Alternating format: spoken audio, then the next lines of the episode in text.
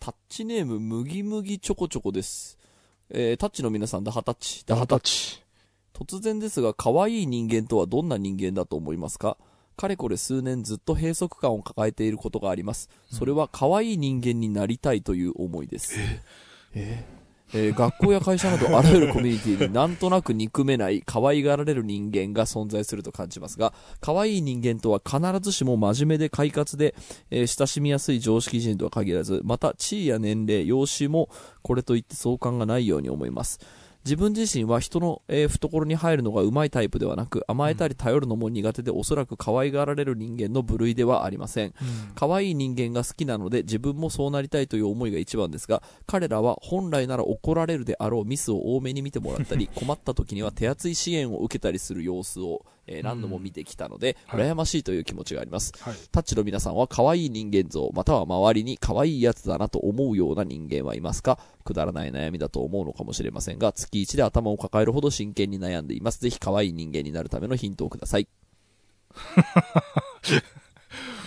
可愛いの定義によると思うんですけど、多分この方がおっしゃってる可愛いは多分いわゆる、なんだろう、一般的にそのなんか容姿が可愛いとかそういうのじゃなくて、ほっとけないっていうやつかな、多分。絡みに行っちゃうとかね、こういじっちゃうとかね。そう、天然ボケとかで、なんかあの人いつもこうドジなところがあるから、見守ってあげなきゃみたいに思う可愛いかな。はいはい。多分。これメール見てて思ったんですけど、普通のカジュアルな人間関係、コミュニケーション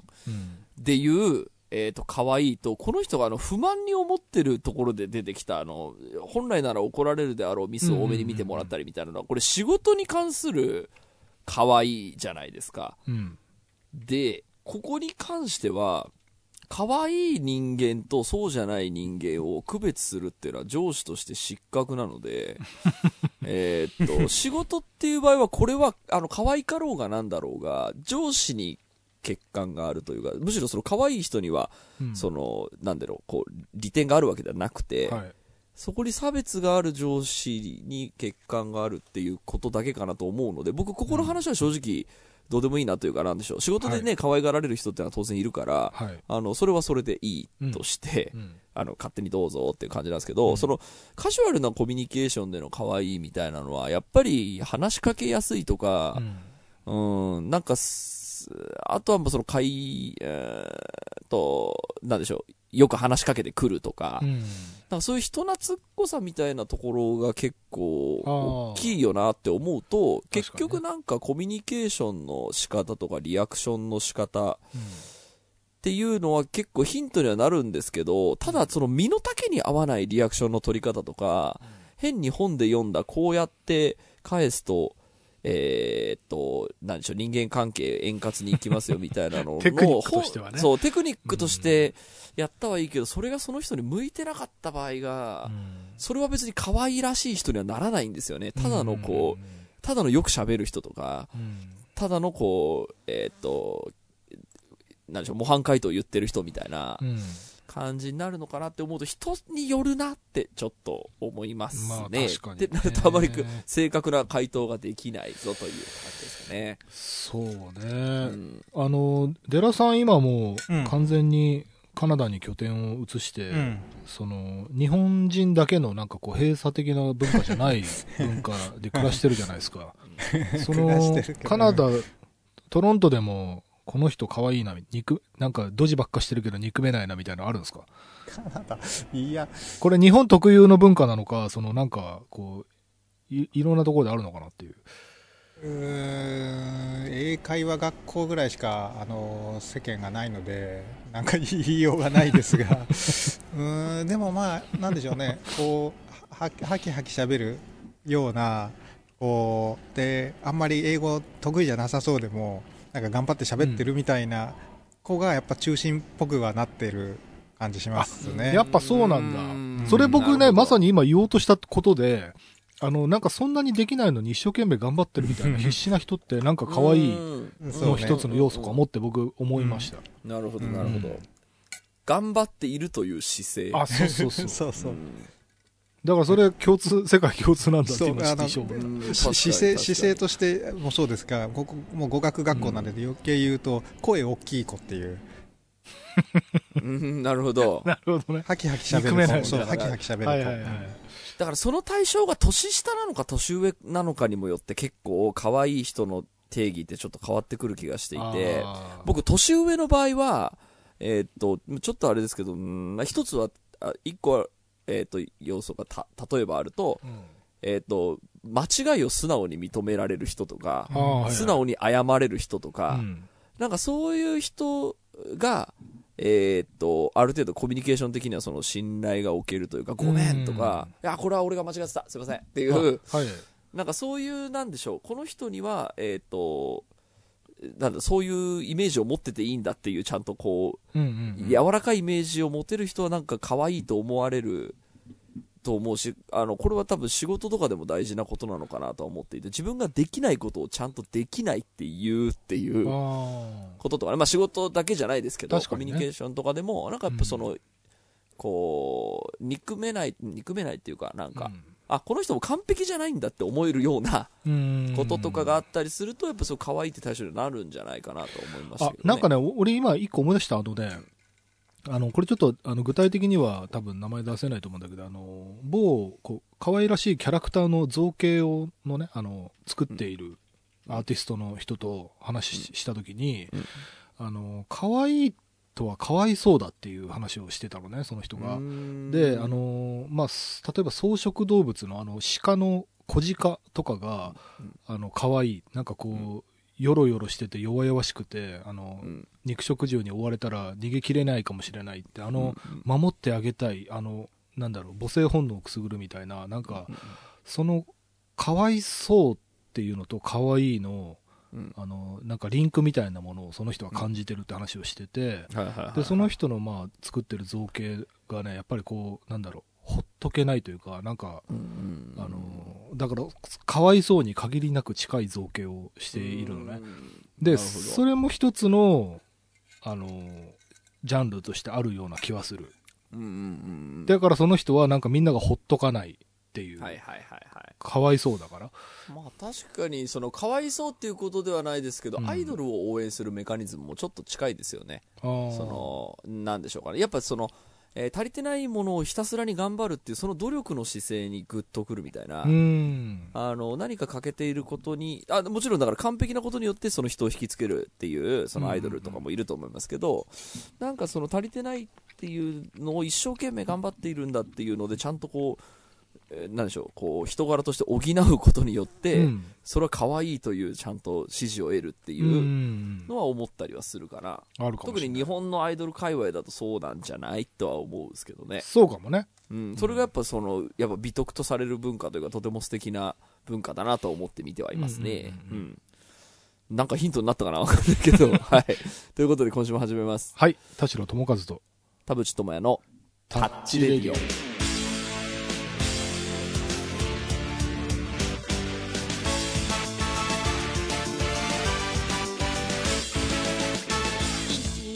改めましてこんにちは、田代智和です。改めましてこんにちは、田淵智也です。この番組は作曲家田代智和とミュージシャン田淵智也がお送りする閉塞感なハレディオでございます。多分今年最後かもしれない、これ。あ、そうか、あら終わってしまいますよ今年も。良いお年を。最後が早いな、最後が早いよ。2回言ったけどあれ、ちょっと待って。ということはこれクリスマス配信かもしれない、かもしれない。どうでした1年？あっという間でしたね。あっという間、なんか結構すごい充実してた記憶はあって、意外と今年の1月のことを思い出すと結構前だなって思うぐらいには濃密でしたが、最後の 1,2 ヶ月早いね。早いこの感じになる。それ年末進行だよ、みんなそうじゃない？年末進行ってことか。はい、まあそうだね。まあいろんなことあったような気もするし、なんか何もしてないで1年経ったような気もするし、なんか両方あるんだよね。毎年それ両方感じるんだよ。毎年それある。まあそんな年の瀬ではありますけれど、普通にタッチメールを読むっていう回になります。今週も30分間あなたの閉塞感をダータッチ。田代智和と田淵智也のタッチレディオ。のね年忘れてた閉塞感を打破しないとねみんなのねさあということでですね、誰にしようかな。最初タッチネーム梅田と書いてバイデンです。タッチの皆さんダハタッチダハタッチ。少し前に全国共通のテストがありました。そこで性別の記入は自由となっていたのですが、世の中で行われているこのような取り組みは果たして意味があるのかと疑問に思ったので相談を送ります。どういうことかというと、最近ジェンダー問題が世界的に取り上げられており、ニュースで紹介されたり世界的な取り組みに含まれていたりと目にする場面が多くなってきましたが、世の中の考えは、変わってきているのでしょうか。少なくとも昔よりは理解のある人が増え、生活しやすくなっているかもしれませんが、逆にメディアなどで取り上げることで晒し者のようになってしまっていないかと不安になりました。またジェンダー平等という言葉だけが有名になり、流行のように扱われ、大して理解してない人がジェンダー平等を主張するなんてことも起こってしまうのではないでしょうか。そうなってしまった場合、悩んでいる人たちはバカにされたように感じ、さらには自分の悩みを恥ずかしいと思ってしまうかもしれません。そうなってしまったら様々な取り組みは逆効果だったように、なりかねません。もしかしたら僕がこのメッセージを書くことによって悩んでいる人たちはまたしても議題に挙げられ、苦しい思いをするかもしれません。かといって放っておいても勝手にいい方向に向かっていくとは思えません。僕が考えすぎなのでしょうか。まだタッチの皆さんはこの問題にどのように取り組んでいくべきだと思いますか、という。いや、すごい思慮深いですね。これを自分が議題に出すことによってまたっていう、はい、そこのループも感じていらっしゃるので、すごいこの人、高校1年生です。いや、かなりね、頭いい、すごいですね、そこまでどうですか考えてやっぱりみんな喋るべきだと僕も思ってるので、すごいセンシティブだなと思ってめちゃくちゃ感心してます。素晴らしい、感心しますね、まあ、そのジェンダー、そのフリーとジェンダーレスの取り組みみたいなものを、やっぱそのメディア的な取り上げ方がなんかちょっととんちんかんじゃないみたいなのは多分あるような気は私もしますけどね、まあ、それこそ、ジェンダーではないですけど、ペットボトルのラベルを剥がしたらサステナブルだみたいな、なんかそれはサステナブルとしては結構ちっちゃくねえかみたいな前もな立ちレデで言いましたけど、なんかそれをやったことでサステナブルにちゃんとクリアしたみたいに、片棒担いだ気になってる感じっていうのは、本当のサステナブルが目指したい目標と違くないっていうのは、そのわざわざそのメディアがミスリードさせてるような感じがあるっていうのがジェンダーにもそうなのかと今思ったんですが、どう？いや、この辺は本当に僕はなんかやっぱ揺り戻しというか、その波が上がったり下がったりの繰り返しなのかなっていう気はするんだよね。まあ、だからブラックライブスマターとかもそうなんだけど、議論をするべきだっていう、なんだろう、そのだから昔で言うと、例えばその障害を持っている人とかさ、なんかこう知的障害とかをなんか隠すとかさ、なんかそういうあれも文化があった時代もあったんだよね。なんか隠すとかも、なんなら殺すなかったことにするとかさ、そういう人類史でいろんな時代があって、そこからどんどんこう福祉が発達したり、なんかいや隠さないでちゃんと話しましょうみたいな、いろんなやっぱりどんどんモダンにはなってきている中で、いや隠してるからおかしいんだよ、これやっぱり議論の場に引きずり出しましょうよっていうのは、ある意味人類史が辿ってきた他のマイノリティの戦いの一環でもあり、で一方でやっぱり収穫にさらされたくないっていう人たちがいるのももう当然のことで、この両方の派閥がもうずっと拮抗じゃないな、なんだろうな、山あり谷ありでいつか良くなっていったらいいよねっていう感じで、こうなんて言ったらいいのかな、ループしてる部分もあるし、進化してる部分もあるし、でもしかしたら退化してる部分もあるかもしれないけど、なんかみんなでいろんなアングルからいろんな立場からものを言ってもいいし、言わなくてもいいし、隠れてもいいし、表に出てもいいしっていう、世界の個々のいろんな人間の思惑のバランスで世界が進んでいってるっていう、なんかこれいいも悪いも何も言ってないように聞こえるかもしれないけど、いやわかりますよわかりますよ。その大多数が合意するその価値観って多分なくて、うん、それこそ消費税って上げた方がいいの下げた方がいいのって、うんね、下げた方がいいっていう人からすると上げる、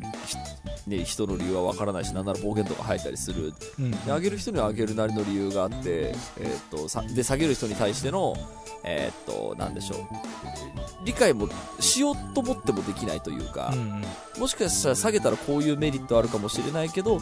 でも、下げるとこういうデメリットもあるかもしれないからってなんでしょうかね、ちょっと思うみたいな、その、うん、なんかそういう結局どっちがいいんでしょうクイズみたいなのって、うんうん、どっちも正解、ね、じゃなきゃ多分正当っていうのはできてないわけでだからそのジェンダー云々に関してもさすがにね、今日その、ね、男女平等を歌わないとか、その女性は男性より劣ってるとか、その雇用なんでしょう、そのジェンダーバランスみたいなのがその未だに悪い日本みたいなものって恥ずかしくないみたいなところまでは僕全然同意というか、それはもうみんな思った方がいいんじゃないのって思うんですけど、そっから先のそれこそ公表すべきなのしないべきなのとか、ね、その男女に丸つけないでその他って書くべきなの、別にここは男って丸しててもよくないみたいな、なんかそこは、正直あまり大きな問題ではないのでっていう気がちょっとするん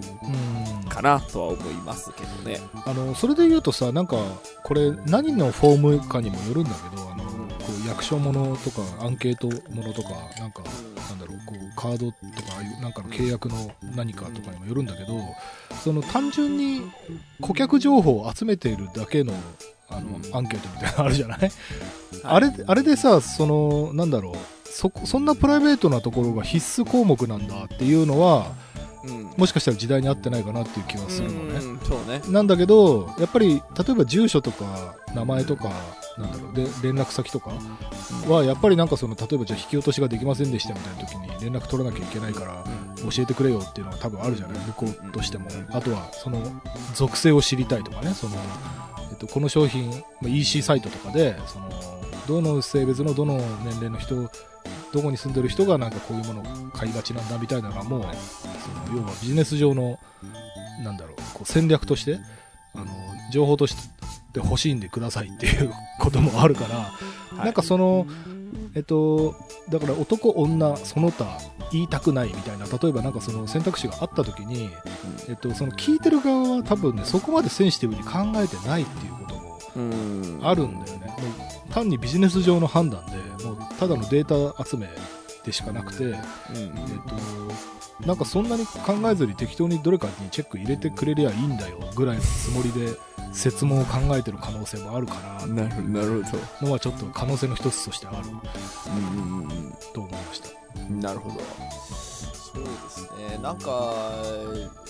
それこそ話をややこしくするのは、例えば病院とか、薬局とかに行った時にアンケート書かされる時に、女性の方に聞きます、妊娠していますか、はい、いいえみたいなのがあった時に、そのちょっとその性別を限定してなんか物を言っている、こいつは最悪だみたいなことを言う人が稀にいるじゃないですかそのあれは、ね、なんか薬の効果とかの話だ、ね、そうなんですよ。だから聞かないとその合わせられる薬がどうかが分かんないから、こっちは聞いてますっていうちゃんと大義名分があるところに対して文句言おうとするとできちゃうみたいな世の中だから、なんかだから必ずしもそこに文句をつけてジェンダー不平等反対みたいなのとか、そのジェンダーレス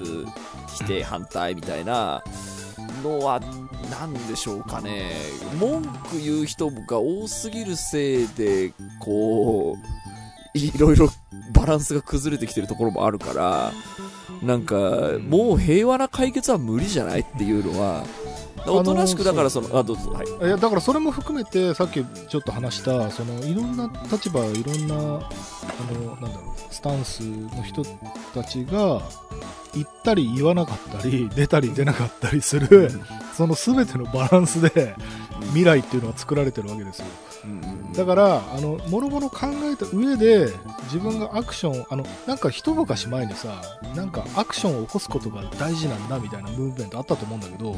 僕はそれはあまりなんか全面賛成ではなくて、本当は言いたかったけど言えなかった人が言うっていうのはいいことだと思うんだよ。だけど注目にされたくないとか、その表で袋叩きに会いたくないっていう人が隠れることも、それも一つの自由だと思うから、そのいろんなことに考えを巡らした上で言うっていうスタンスでも言わないっていうスタンスでも俺はどっちでもいいと思うんだよね。その考えなしにどっちかに洗脳されたり、なんか誰かの言ってることに引っ張られるっていうのは良くないと思うけど、考えた末で自分は言わないことに決めたとか、隠し通すことに決めたとか、その逃げることに決めたっていうことも、俺はその自由意志の一つだと思って尊重したいので、なんか大事なことは、なんかそのこういう世の中っていうものが正義で、それに向かってみんな一丸となって悪を倒さなければいけないんだっていう発想ではなくて、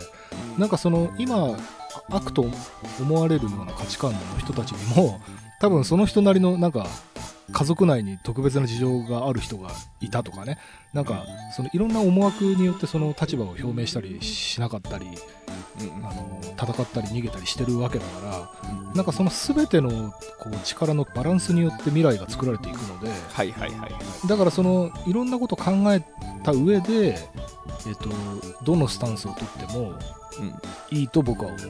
そうですね、その決断する人がなんかちゃんとした意思があってとか、ちゃんとした理由があって決断しているのであれば、それはもう尊重されるべきだから。そうね。で、あともう疑問に思えばそれに対してちゃんとこう反対運動とかすればいいし、そのなんかどちらでもいいかというか、無視してもいいし、戦ってもいいし、逃げてもいいし、攻めてもいいしっていう感じかなと思いますですね。おっしゃると次のメールいこうかな、はい、タッチネームイカスタコです。田代さん、田淵さん、デラさん、ダハタッチです。ダハタッチです。彼氏からプロポーズをされるかもっとそわそわしています。28歳女です。彼氏は26歳で少し距離が離れていることもあり、週1回会って月に1回お泊まりという感じで付き合っています。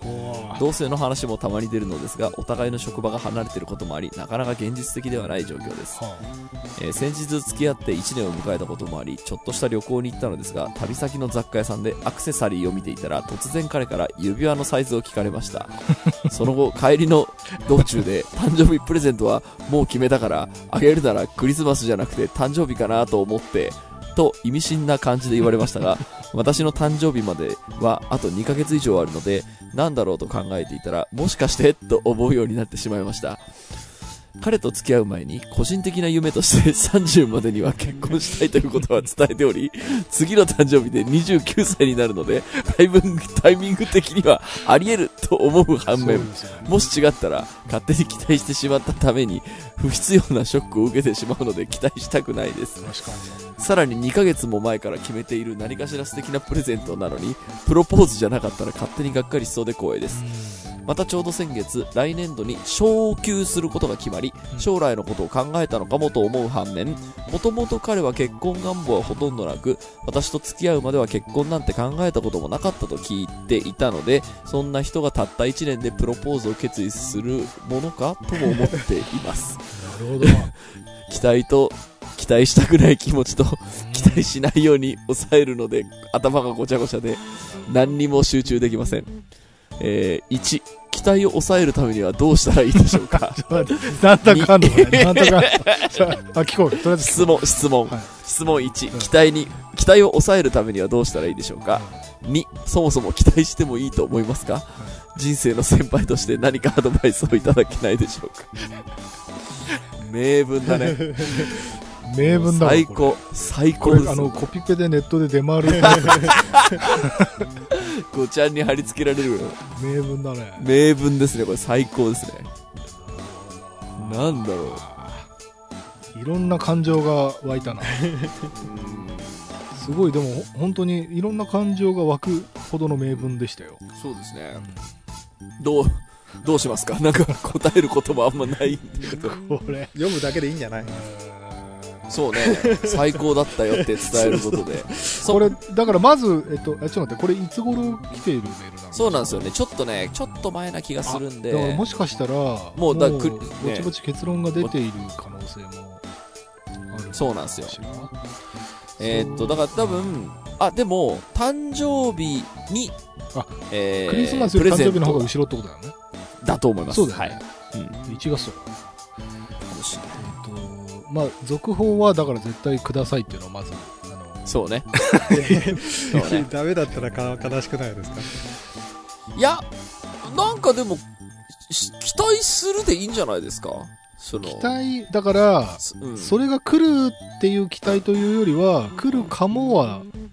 うん、可能性の一つとしてあってもいいと思うんだけど、ね、ただ絶対それだっていう期待はしない方がそうね、いい気はする。で期待を抑えるためにはどうしたらいいでしょうかっていう質問ですけど、いや抑えなくて僕いいんじゃないかと思っていて、期待でいいんじゃないですか。これはチャンスかもなんつってそのでもただね、人間のそのなんだろう、表情とかのこう、うん、あるじゃないですか、うん、その全然本当に読み違いだった場合に、その先方がこれきっと喜んでくれるだろうなっていう全然違う意味でのなんかギフトを用意していて、うん、もう先方はねもう 100% 喜んでもらえるものだと思って渡している時に、うん、この方の顔がね、うん、あ、これなんだみたいななんかがっかりフェイスみたいなのはやっぱりね察するよね。で向こうも向こうであれなんか読み間違えたみたいになって変なディスコミュニケーションが生まれることが確かにな あるので、うん、何が来ても喜ぶみたいなその、うん、プレゼントなんであれば、うん、そうね、その何が来ても喜ぶっていう姿勢はまず多分あった方がいいとは思うんだよ。そうね。でその期待してたものと違うっていう顔はそうね、やっぱりバレるそうね、そうバレる、ね、何が来てもバレる、そうね、そうこっちなんだみたいな、もう相当引いた顔というか青ざめた顔みたいになっちゃうのはあんまりそうね、その後の関係に良くないかなと。そうか、だから勝手にがっかりしそうで怖いです、うん、プロポーズじゃなかったらがっかりしそうで怖いですって言ってるんですけど、ね、まあ心でがっかりするのはまあしょうがないとしても、それはそれでウケるに変換して続報を送ってほしいだからそれにはやっぱりそのそうじゃない可能性も、そうですね、覚悟しておいた方が、うん、だからいやこれ普通に逆プロポーズでいいんじゃないの、それで違ったら。だってもう顔に出るし、それが向こうの気分というかね、向こうの期待値も下げちゃうじゃない、期待値通りじゃない時点でもうすれ違いが 100% 起こるので、そしたらもう伝えないと取り繕えないと思いますけど ねその場を。そうかそうか、うん、まあなんかそのね、プロポーズじゃなかったです、がっかりですでずるずる付き合うぐらいだったら、うん、わあ結婚されると思ってました、違いましたで、そうであればプロポーズしますって言って思ってたんで、あなた用の用意しちゃってますよ、しちゃってますみたいな。でそれで、でもしかしたらですね、そのプロポーズをする予定のなかった彼氏がそれで面食らって、うん、ちょっと引くわみたいに仮に、まあ、もし最悪なったとしても、まあ、それはそれでだって結果、うん、結果その終わる運命なんだったらそれでいいんじゃないのっていう感じですね。確かにそれかもしれない。いやでもなんかそうですね、僕期待は抑えなくていいと思うんですけど、その期待を丸出しにした生活はしない方がいいなと思っていてこのあと1ヶ月ぐらいになりますけど、これはやっぱマインドフルの教えですよね。やっぱ今に集中するっていうこと未来は期待したりその悲観したところで変わらないのでとにかく今に集中、もったいなくない。なんかこの1ヶ月はもう期待に期待を重ねて、うん、とにかくもうどうせ終わったら全部忘れる話じゃないですか。確かにそれを楽しみにする、うん、数ヶ月を生きる、そうなんですけど、ただそわそわして時間だけが過ぎるっていうことぐらいだったら、さっき言った、ね、この人生の長い中でこの1ヶ月って本当に二度と味わえない1ヶ月だから、今に集中するっていう意味では、この1ヶ月に集中した方がそわそわに専念した方がいいのかなっていうふうにちょっと思いますけど、ね、それで言うと、僕はどんな可能性があったとしても楽しめるような準備を一生懸命やるのは僕いいと思う。賛成。プロポーズだったらこうしようとか、じゃあプロポーズじゃなかった時にこうしようとか、プラン B プラン C を考えてその計画を練る1ヶ月は楽しいと思う。いいですね。いいと思いますよいいと思いますよ、はい、これちょっと本当続報をね聞かないと。いや絶対続報聞きたいんでよろしくお願いします。これでいいのかな。もう1通ぐらい。そうね。タッチネームあっちです。田代さん田淵さんこんにちは。こんにちは。突然ですが毎年1回やってくる誕生日に閉塞感を感じていたのでタッチメールを送らせてもらいます。昔から誕生日はなんだかドキドキそわそわする嬉しい一日だったのですが、反面なんか期待していた感じじゃなかったとか祝われる気恥ずかしさが、照れくさかったり、どうリアクションするのが正解かわからなくて居心地が悪くなったり、でもそんなことも含めて特別な日でした。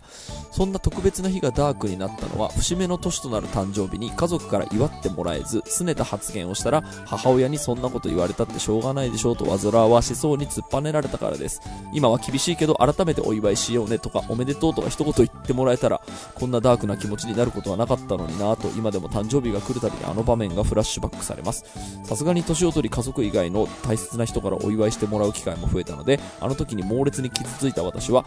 おそらくいませんが、覚えているということは多少なりとも傷跡がうずくのかなと俯瞰する自分もいます。幸い今は趣味があり何でもない毎日が充実しているので、今年も楽しいことを目いっぱい楽しむために元気でいるぞと穏やかな気持ちで誕生日を迎えています。今が楽しいからもう過去のこととして消化し始めているのか、それとも割り切れていないのか、こんな時は楽しいことだけ考えてやり過ごせばいいのでしょうかという。誕生日に閉塞感を抱えて、その理由が家族に祝われなかったことをきっかけにしてのあれこれという。なるほどね。まあ、そりゃショックじゃない。そんなにその誕生日をその最高って思わなくても良いのではっていう、うん、目線の人もいるよっていうこともあって、まあ、僕がそうなのかな。僕これ先週言ったそのサッカーの話ともちょっと近いんですけど、誕生日は特に業界にいるとサプライズで祝うとより良いみたいな風潮が僕結構辛くてですね、正直誇張なくこの業界入れないかもって思うって悩んだぐらい結構苦手なんですよ。で僕の中のその理想の誕生日の祝い方はあるんですよ。その普通にあ誕生日だねっつってヒュイヒュイって言ってプレゼントペッて渡すみたいな、だからその自分の理想がありすぎるもんで、なんかバーンって電気消えててんててんてんみたいなのが結構私何度かこれ自分もそうだし他人の見た時も結構これ嫌な気持ちしてる人いたらどうしようっていう気持ちにちょっとスイッチが入っちゃって、まああるよね。その時間をあまり楽しく味わえないで、こんな自分はこの業界にいるべきではないみたいなことをちょっと思っちゃうところもあって、はい、僕の感じとしてはそれこそ誕生日はその過ぎたけど今度お祝いするねみたいな感じで誕生日を捉えるっていうぐらいで僕いいかなと思っていて、僕もそんな人の誕生日全部覚えてるわけじゃないから、あ今日誕生日だったんだっつって後でおめでとうって言うとか、今度会った時にすまんこれしかないけどって言ってコーヒー豆だけ渡すみたいななんかまあそういうものとして捉えるのもいい、まあ、そういう自分が楽だし好きみたいなところもあって、あんまりその大事なものとして捉えすぎちゃうと結局誕生日は大事なものとしてやった方がいいぞコミュニティが気づかれてソサイエティが気づかれてしまうので、そうだね、僕はもう大事だと思うんですよ。誕生日みたいなのをその祝うみたいなのはむしろ言わないぐらいだったらちゃんとおめでとうって言った方がいいっていう気持ちはあるんですけど、そこのその誕生日を当日にやらないといけないのかとか、サプライズした方がいいのかしない方がいいのかっていうのもこれも人それぞれ分かれるじゃないですか。だから人それぞれ分かれるそれぞれの誕生日というものがあるから、いやだからね僕もその経験あるから、そのサプライズを要はみんなでサプライズでケーキ仕掛けましょうよみたいなその側にいることもあるからさ、でもやっぱり気をつけてるのはまず絶対いくつになったのっていうのは言わないとかするイベントっていうかなんだろうもう逆に無視するわけにもいかないよねっていうなんかその政治的圧力というか社会的なんだろう圧力みたいなのも感じるから形としてやるけど、それ以上突っ込まないというか、なるほど、なんか、ね、そういう配慮のある謎イベントにはなってると思うよ。特に女性だったりとかすると、ね、確かに確かに、うん、だからあれもなんかね難しいとこだよね。なんかこう習慣になってしまって、あと例えばその長いプロジェクトとかだとさ、その誰かにはやったのに誰かにはやらないみたいなわけいかないから、うん、もう一回やったらもうずっとやるしかないみたいなこともあるし、そうね、そっからもう必死のスイッチが入るよね。誕生日全員覚えるぞみたいな。そうね、だからもうそうしたらもうプロジェクトリーダーがうちはそういうのはもう全部全部 NG なんでなしにしましょうみたいな感じで、うん、菓子折りを受け取らない医者とか弁護士みたいな感じで、うん、もううちはそういうやり取りなしなんでってリーダーが言うしかないよね。そうね、わかります。だからそれぞれになんかそのコミュニティで考えるなら一定の線引きは僕しないよりした方がいいってわけじゃないですけど、理想を言えばそれぞれの、誕生日に対する哲学をみんなに聞いて、みんなが OK なんだったらこういうルールにしましょうみたいな、絶対サプライズやりましょうっていうルールでもいいし、その好きじゃないっていう人も いたので、田淵みたいなやつもいたから、今日からこのチームは全部なしっていうことにしましょうっていう、なんかそういうなんかちょっと大きい政府みたいなものは誕生日制みたいなものに関しては必要な気がちょっとなんかさ、しかもさ現場レベルだとさ、なんかその10人ぐらいいるところでさ、本当に何の悪気もなくさ、1人だけがさあれ誕生日ですよねとか言ってなんかちっちゃいプレゼントとか渡しちゃってさ、はいはい、あ覚えててくれたんですかありがとうございますみたいになって、その何の誰も悪気や悪意はないんだけど、その渡した人とその本人だけがキャッキャしてて、周りがなんか、それだったら俺たちもなんか持ってきたのにとか、なんか微妙な空気になることもあるんだよね。そっか、でもそうだよね、どの立場を取るによってもこうネガは出るし置いてけぼりになる人はいるし、持ってきた人もそんなに悪気はないんだろうけど、なんか全体としては微妙な空気になったみたいなこともあるんだよな。そうだ、結構意外と複雑な問題の気がする。まあだから、まあ、この人のメールに戻ると、まあ、自分の人それぞれの誕生日性っていうのがあるから、私はこう考えますっていう、アティチュードを持ち、そうね、まあ、それとなんか意見が合うような人は多分仲良くなれるタイプだったりしたりするから、なんかそれを一つの自分のなんか性格の一部だと思って、まあ親がどういう態度だろうが自分はこうっていうのをこう胸を張ってこう持ってる方がいいんじゃないかなと思いました。そうね、なんか自分の考えがあればいいんだと思います。そうね、はい、ということでありがとうございました。ありがとうございました。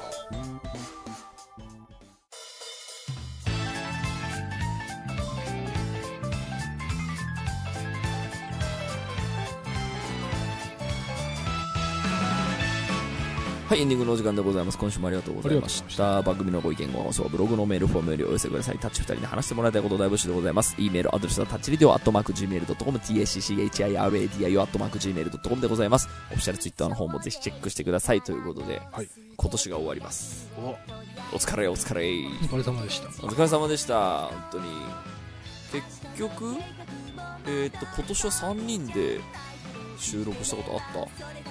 あれデラさんなんか年末帰ってくるっつってなかった？年末帰るよ。22かな。あ、おー。じゃあ収録には間に合ってないけど、もしかしたら年内遭遇の可能性が。でも忘年会にする。だって正月に正月分取らないと。あ、そうね。次の収録は確かに。あ、そうだ。そうね、次の収録は多分もう一回年内にやって正月会を撮る感じになる。でもその時デラさんが日本にいたらちょっと、ね、いい感じでエンカウントを考えてもいいですね。いいじゃん、もうデラさん日本帰ってきちゃいなよもういいでしょカナダ物価高いし、なんかね、そうなんか1分しか英語喋ってない。そうですね、うん、なんかメリットあんのかなっていう。もういいでしょ帰ってきなよ。ないいやでも来年は僕本当にちゃんと頑張りますね。来